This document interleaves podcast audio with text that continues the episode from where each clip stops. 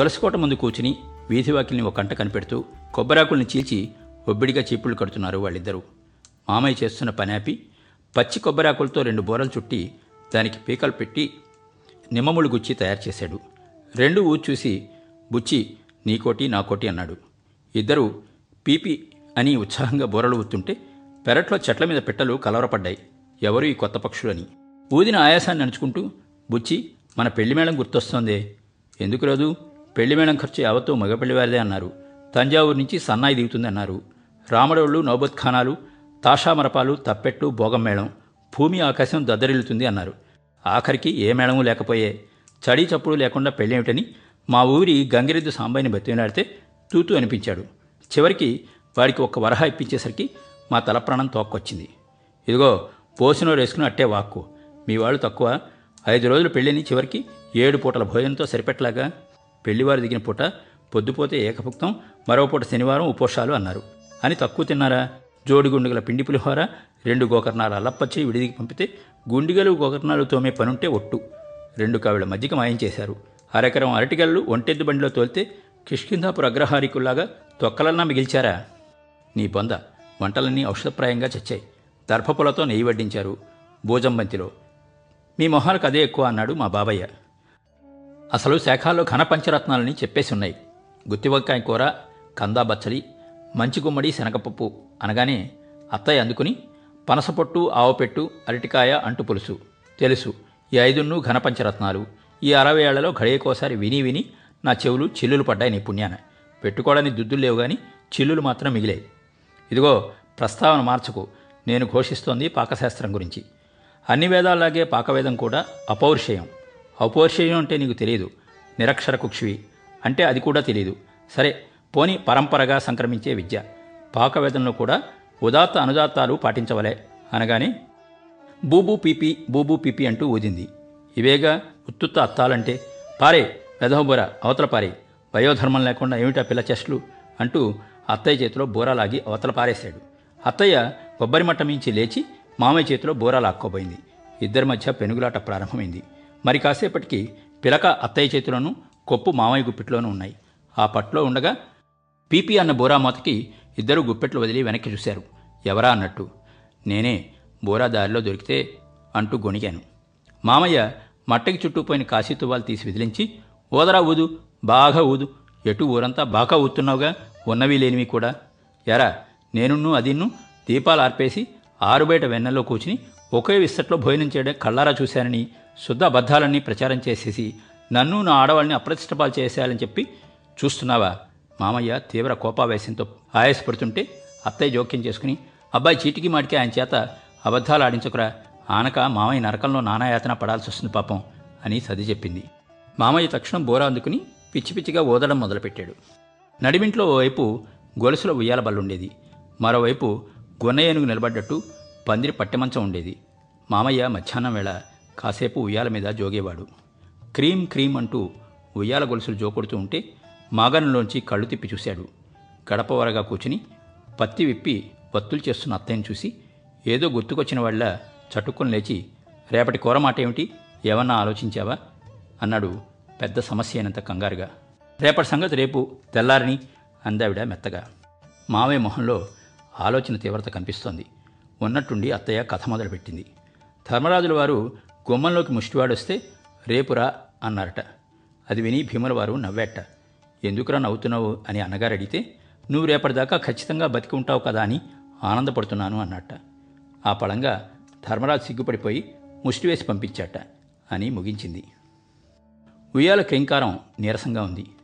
అమ్మి అదో చిత్రం. దానికో లెక్క ఉంది. దేవుడు విస్తరాకుల మీద పేర్లు రాసి పెడతాడు. మనం పుట్టగానే వీడికిన్ని దీనికిన్ని అని ఎంచి వాటికి వరసాగ్గా అంకెలు వేసేసి ఆకుల మీద దస్కత్తులు పెట్టేస్తాడు.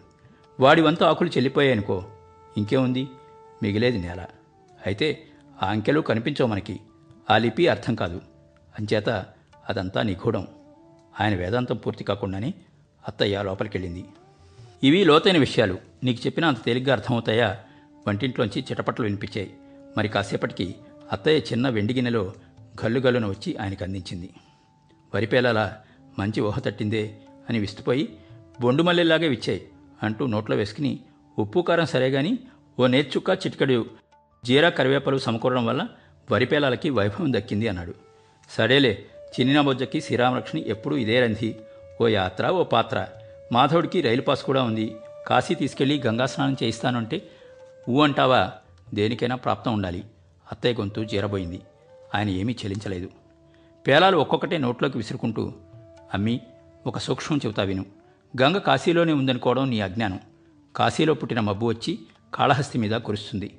స్వర్ణముఖిలో చలమ మేఘమై కదిలి శ్రీశైలైన చినుకుతుంది. కృష్ణనీరు కరిమబ్బు తునకైపోయి కావేరి మీద వడగళ్ళుగా రాలుతుంది. గోదావరి ఆకాశ మార్గాన కనకదుర్గమ్మకి నీళ్ళ కావెళ్ళు సావిర పంపుతుంది అందుకని గంగాస్నానం కోసమని కాశీదాకా వెళ్ళక్కర్లేదు బుజ్జి. తొలకరి వానికి మన చూరు కింద తల పెడితివా. ఏడు నదుల్లో స్నానం చేసిన ఫలము తద్వారా ఏడు జన్మలకి సరిపడా పుణ్యము వస్తుంది. పుణ్యం కాదు పుట్టెడు జలుబు వస్తుంది.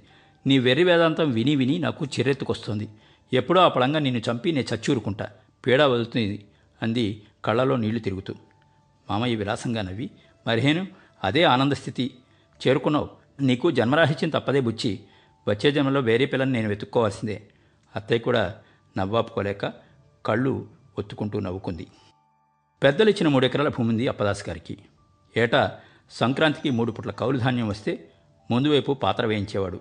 ఏరువాక వచ్చి రాకుండానే పాత్ర తీయించి ఓ పుట్టి ధాన్యం రోజువారీ వాడకానికి వెదురుగంపలో పోయించి మిగతా అమ్మేసి పై ఖర్చుకి పక్కన పెట్టేవాడు. తొలకరించగానే పూడ్చిన పాత్రగుంట మీద పొట్లపాదు చిక్కుడు గింజలు పెట్టేవాడు. బులబులాగ్గా ఉండే పోతమట్టి మీద లోపల గడ్డి సారం పీల్చుకుని పాదులు వినాయక చవితికి పందిళ్ళు వంగిపోయేలాగా కాసేవి. కొయ్య తిరగలు ముందేసుకుని ఎదురు బెదురుగా కూర్చుని వారానికోసారి ధాన్యం విసురుకునేవాళ్ళు. పట్టు కలిపి చావు నువ్వే పెడతిప్పుతున్నావు ఏమిటా పెడసరం? మన కాపురం. ఇద్దరు ఒకరినొకరు కసురుకుంటూ విసురుకుంటూ ఊకా నూకా చెరిగి కందుల్లాంటి బియ్యం బానకెత్తేవారు.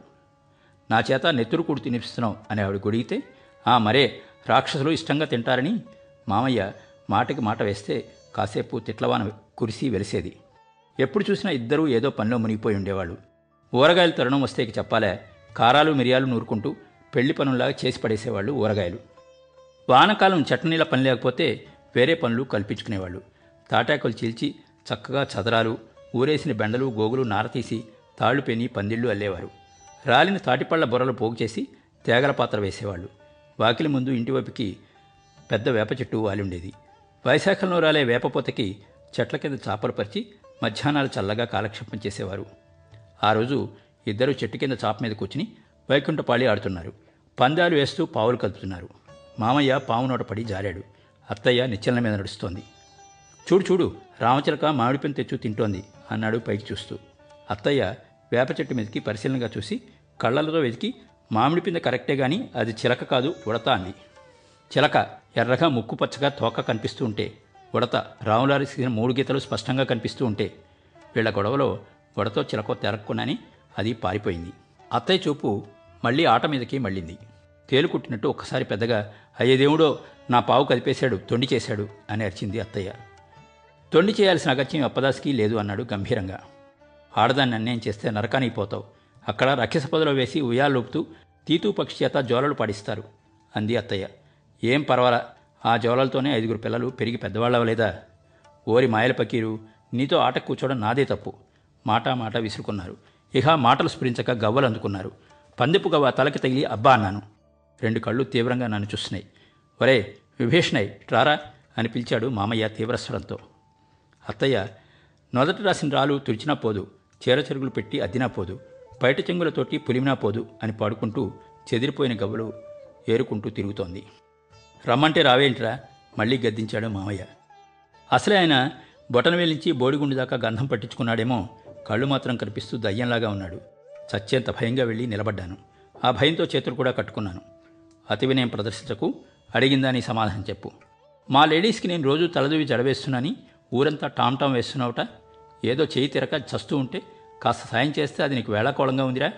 నేనేదో చెప్పబోతుంటే చేయెత్తి వారించి అప్పదాసు అనేవాడు గోరింటాకు రుబ్బి పెళ్ళాం చేతికి కాకరాకు వేసి మరీ పెట్టాడని అగ్రహార బడితలంతా ఆడిపోసుకుంటున్నారట? ఆ నా బొంద. ఉబలాడ తప్ప పండిందా చచ్చిందా? అంది అత్తయ్య గవ్వలు కుప్పపోస్తూ. మామయ్య ఒక్కసారిగా బుస వదిలాడు. బసకొమ్మ మించొచ్చావా పిచ్చపక్షి? ఆవిని కసిరి మళ్ళీ నా మీద పడ్డాడు. నా అధిక మాసాలంత లేదురా నీ వయసు. వెధవ వెధవన్నర వెధవ. పోనీ బొడ్డూడిని వెధవని చెప్పావే పో. దానికి ముదురు పీనుగులంతా పడిపడి నవ్వాలే?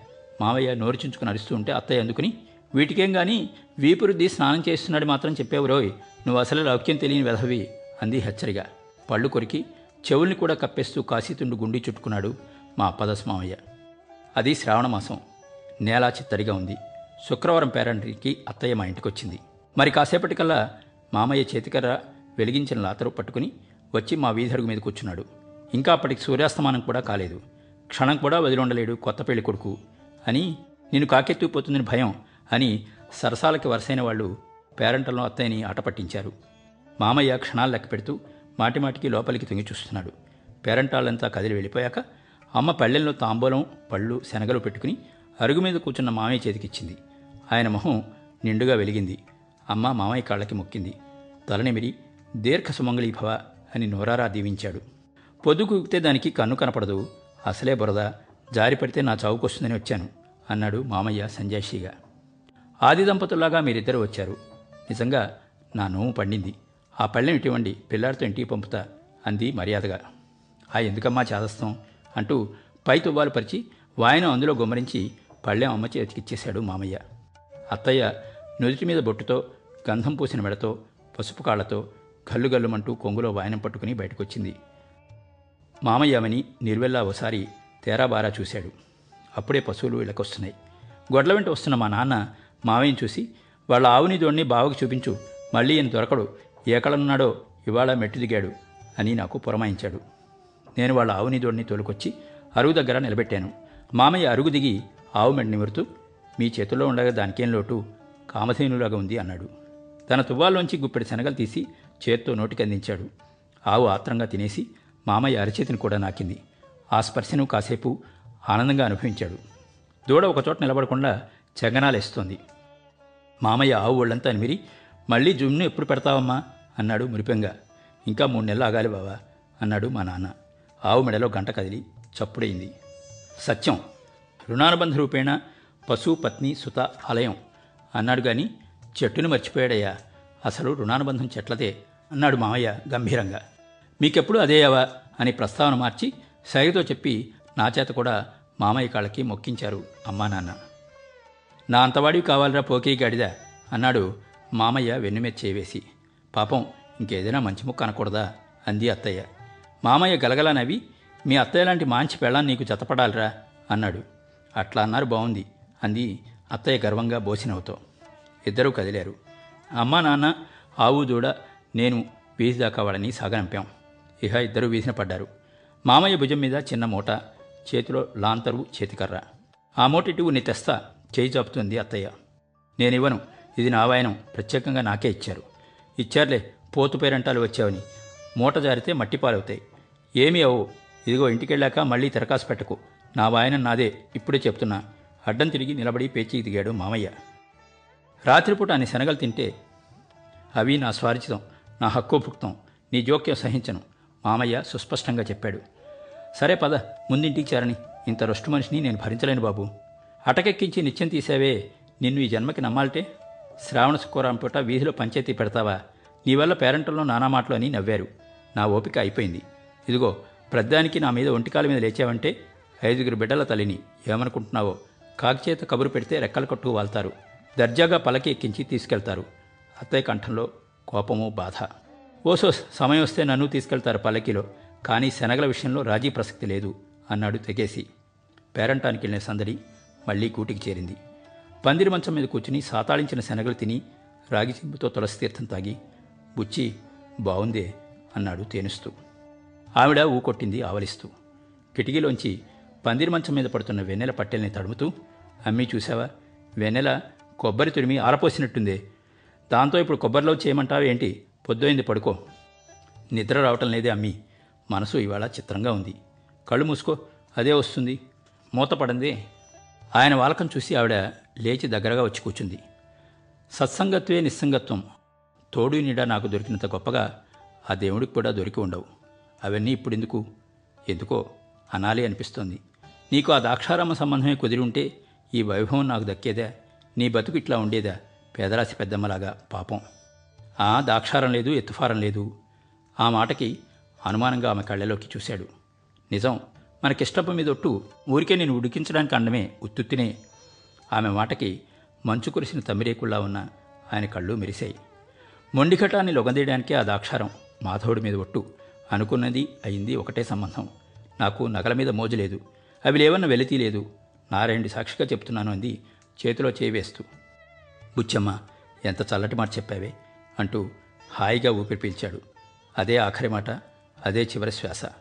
తెల్లటి వస్త్రంలా ఆయన దేహాన్ని వెన్నెలా నిలువెల్లా కప్పింది. కాకి కబురు అందుకుని ఐదుగురు పిల్లలు రెక్కలు కట్టుకుని వాలారు. పల్లకి ఎక్కించి తీసుకెళ్ళారు తండ్రిని. మనవళ్ళు మనవరాళ్ళు అటువాళ్ళు ఇటువాళ్ళు అంతా వచ్చారు. కంచెంత బలగం ఉన్నా మా ఇద్దరిదే లోకం అన్నట్టు బతికారు అనుకున్నారు అందరూ. ఇక నాకు పొద్దుపడవదు చిలకంటే చిలకే ఉడతంటే ఉడతే కాదనే వాడేవాడు? గడియారంలో పెద్ద ముళ్ళు రాలిపోయింది.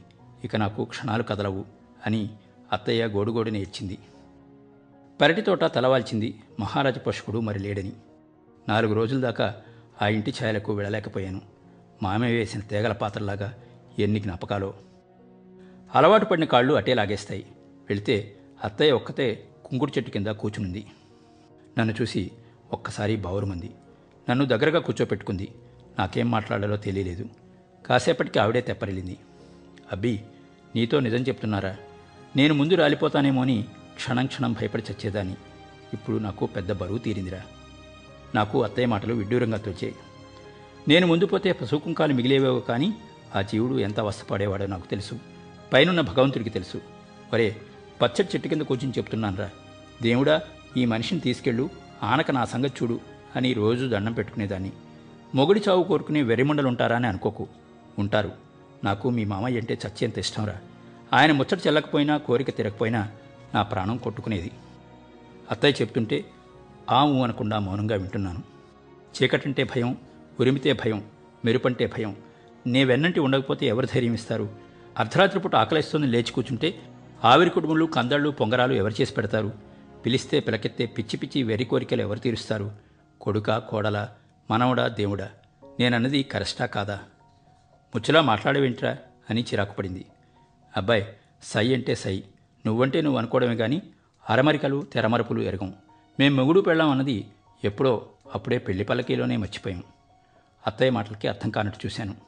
ఆవిడ పెదాల మీద చిన్న నవ్వు మెదిరింది ఏమైందంటే లగ్నం కాగానే మమ్మల్ని పల్లకీలో ఊరేగిస్తూ అమ్మవారి గుడి తీసుకెళ్తూ ఉంటే దారి మార్గంలో తన మధుపర్కం కొంకుకి ముడేసి ఉన్న మూట విప్పి పిడికడు వేరుశనక్కాయలు నా దోషిలో పోశాడు. నా ఒళ్ళు చల్లుమంది.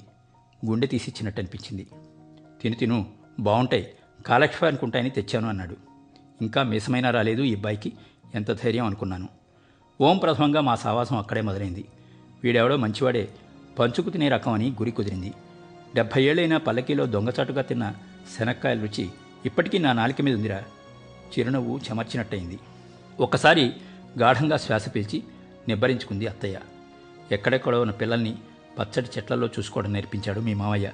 ఇన్నేళ్ళ సావాసంలో కావలసిన కబుర్లు చెప్పాడు. ఉత్త పోచుకోలు కబుర్లు కాదు. బతుకు బరువు తగ్గించే మొక్కలు. నేను కాసే పూసే ప్రతి చెట్టులోనూ మీ మామయ్యని చూసుకోగలను. లక్కా బంగారం లక్క కలిసిపోయాం. బంగారం హరించింది. ఇదిగో ఈ లక్క ముద్ద మిగిలింది. ప్రమిదలేని వత్తి అన్నాళ్ళుంటుంది నా మిస్సులైపోగానే నేను కూడా ఎక్కిళ్ళు వినిపించాయి. ఇవన్నీ చెప్పి మరి మళ్ళీ ఎందుకు ఏడుస్తావు? అని కసిరాను. అత్తయ్య ఉరిక్కిపడి నా కేసు చూసి మరి బతుకంటే అదేరా బడుతాయి అని బోసిగా నవ్వింది. విన్నారు కదండి? మిథునం శ్రీరమణ గారి కథ. వచ్చే వారం మరో మంచి కథతో కలుద్దాం. నమస్తే. మా షో మీకు నచ్చినట్టయితే యాపిల్ పాడ్కాస్ట్ గూగుల్ పాడ్కాస్ట్ మరియు స్పాటిఫైలో కానీ సబ్స్క్రైబ్ చేసి నోటిఫికేషన్ ఆన్ చేసుకోండి. నెక్స్ట్ ఎపిసోడ్ రిలీజ్ అయినప్పుడు మీకు అప్డేట్ వస్తుంది. నేను మీ కొప్పతి రాంబాబు విజయవాడ నుండి